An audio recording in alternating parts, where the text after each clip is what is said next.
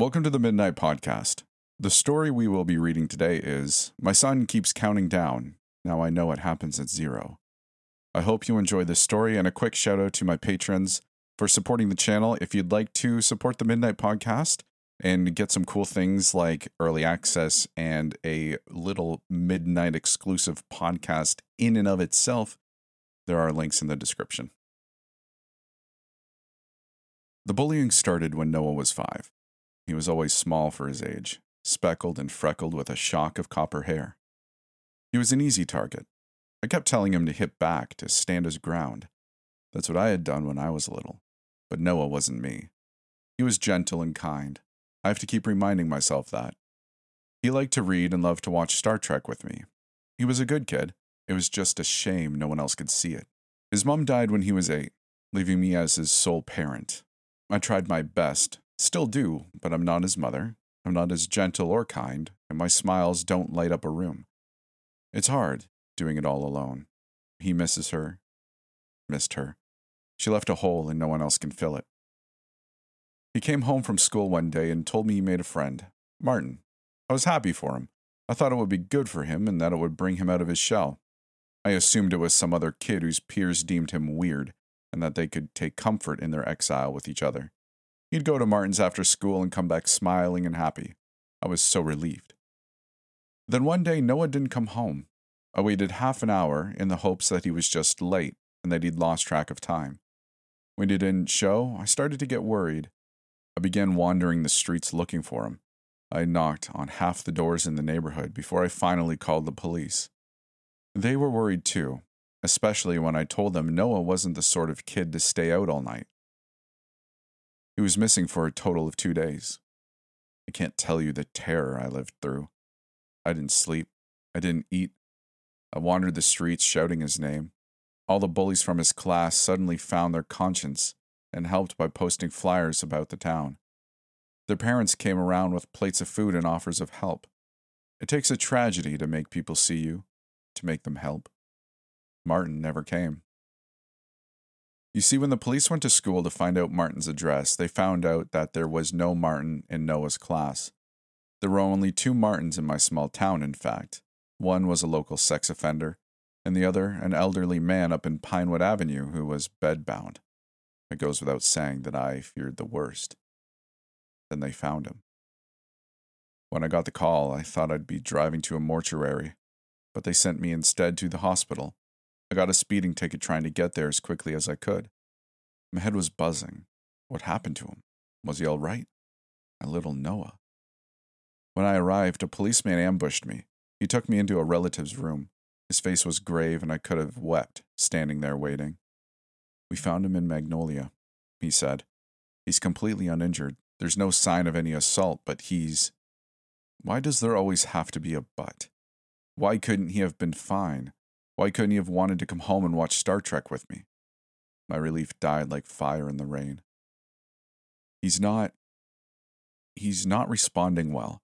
We found him in an abandoned house. He was sitting alone in a room. He had been fed and watered. From all evidence at the scene, there appears to have been no restraints nor any kidnap.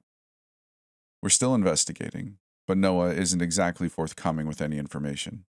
The doctors are hopeful that your presence might change that. He was in a bed, cross legged and staring at the ceiling. He didn't even look at me as I entered. Something was wrong. One hundred thousand and three, he said in his feeble little voice. Sunlight crept in through the blinds and blanketed him in strange bars. One hundred thousand and two. Noah? It's Dad. I called out to him. My words didn't seem to reach him. He was in his own world, just counting. One hundred thousand and one. One hundred thousand, he said. Ninety nine thousand nine hundred ninety nine. Mr. McMahon? A doctor said. He was old and gray. His face was as grave as the policeman's. I'm Dr. Ald. I'm a child psychiatrist in charge of your son's care. I have a few questions for you. Firstly, I want to promise you that we are doing all we can to help Noah. Why isn't he speaking? Why is he counting? I asked. Does your son have autism? or any mental conditions? Is there a history of schizophrenia in your family or his mother's side? Yes, providing me with no information. No, no autism, no schizophrenia. He's got nothing like that. Why is he like this? What's going on? Please, Doc. I glanced at him again, still counting away. I looked at my son. Noah. Well, he is eating and drinking. He has no injuries nor any fever. My initial guess was early presenting schizophrenia, yet without any family history and his lack of reaction to medication, I find it unlikely. Dr. Auld said. To be quite honest, Mr. McMahon, I am at a loss. I have called in a colleague of mine from another hospital for a second opinion. I was hopeful he might have reacted to you. While I can rule out any physical assault, I cannot dismiss the possibility of some sort of trauma that has caused Noah's change in behavior. That sicko had hurt him in some way. He might not have laid a hand on him, but he'd put something in Noah's head. I became sure of it then. Martin. His friend hadn't been some kid from class, but the neighborhood creep who had taken advantage of his loneliness. It wasn't easy leaving Noah in the hospital, but I was too angry to be of any real use to him there. A few of the dads from Noah's class told me where the creep lived. They offered to come along and help, but I didn't want them to get in trouble too. This was my burden to bear. I had been such an awful father. I should have known who my son was hanging out with after school.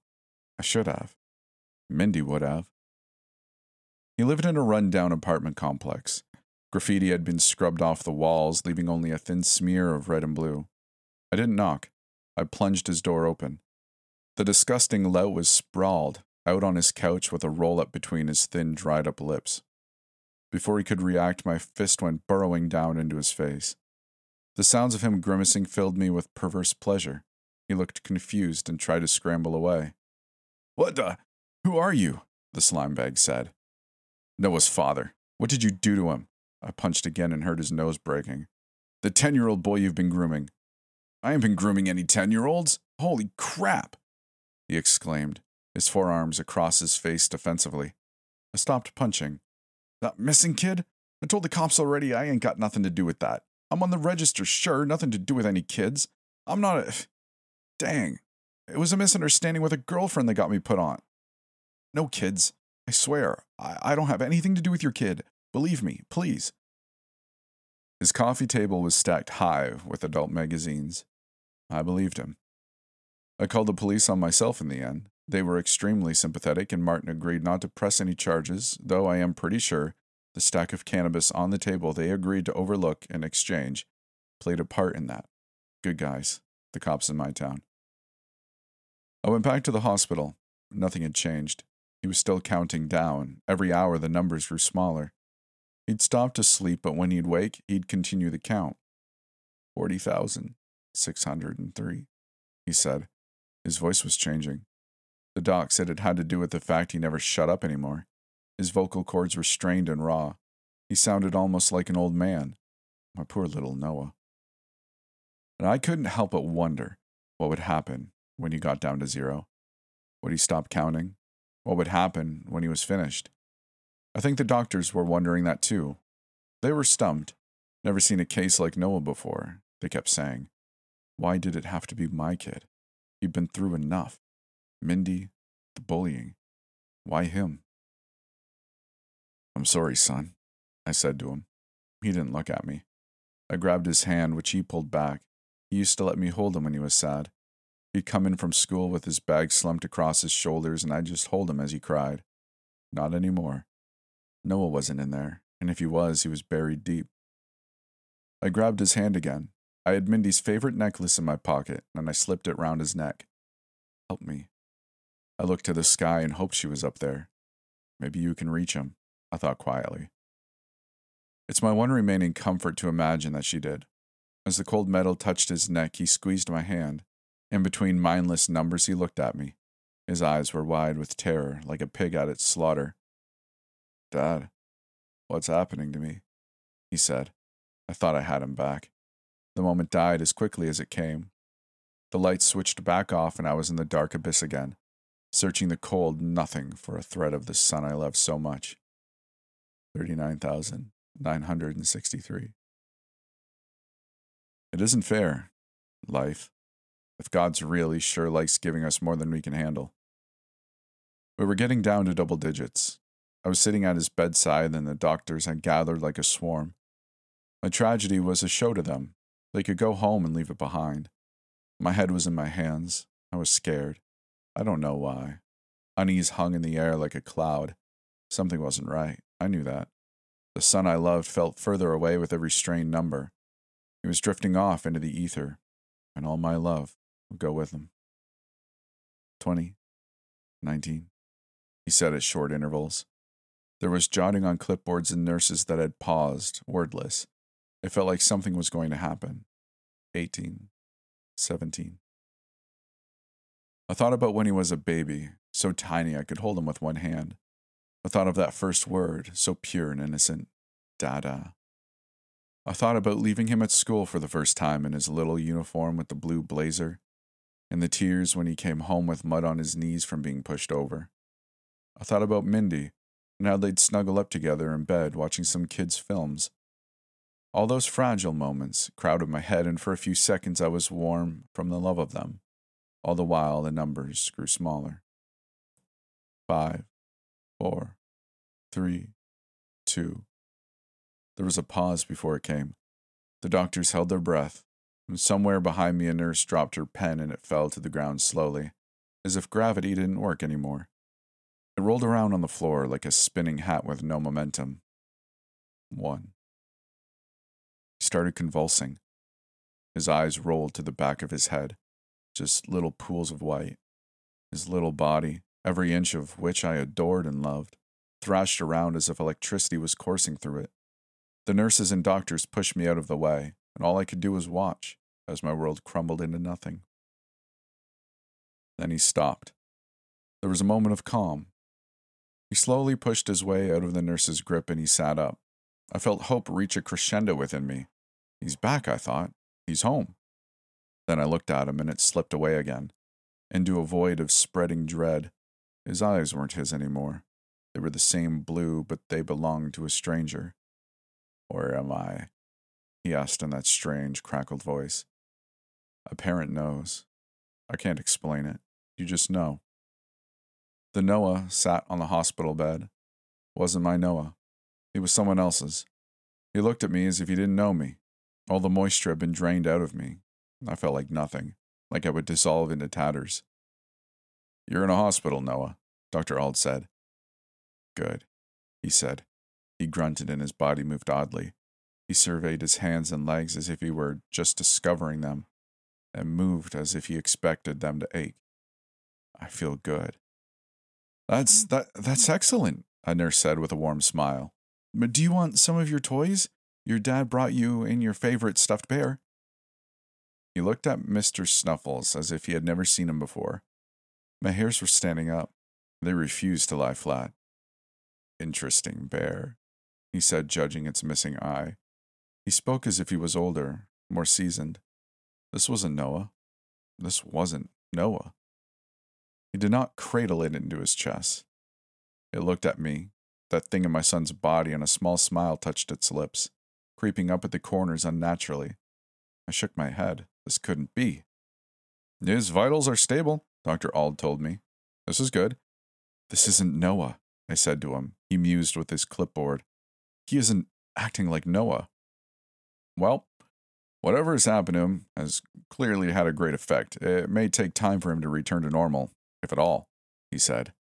It's still Noah. He's speaking now, and that means we can help. I took no reassurance from his words. Hours passed like days.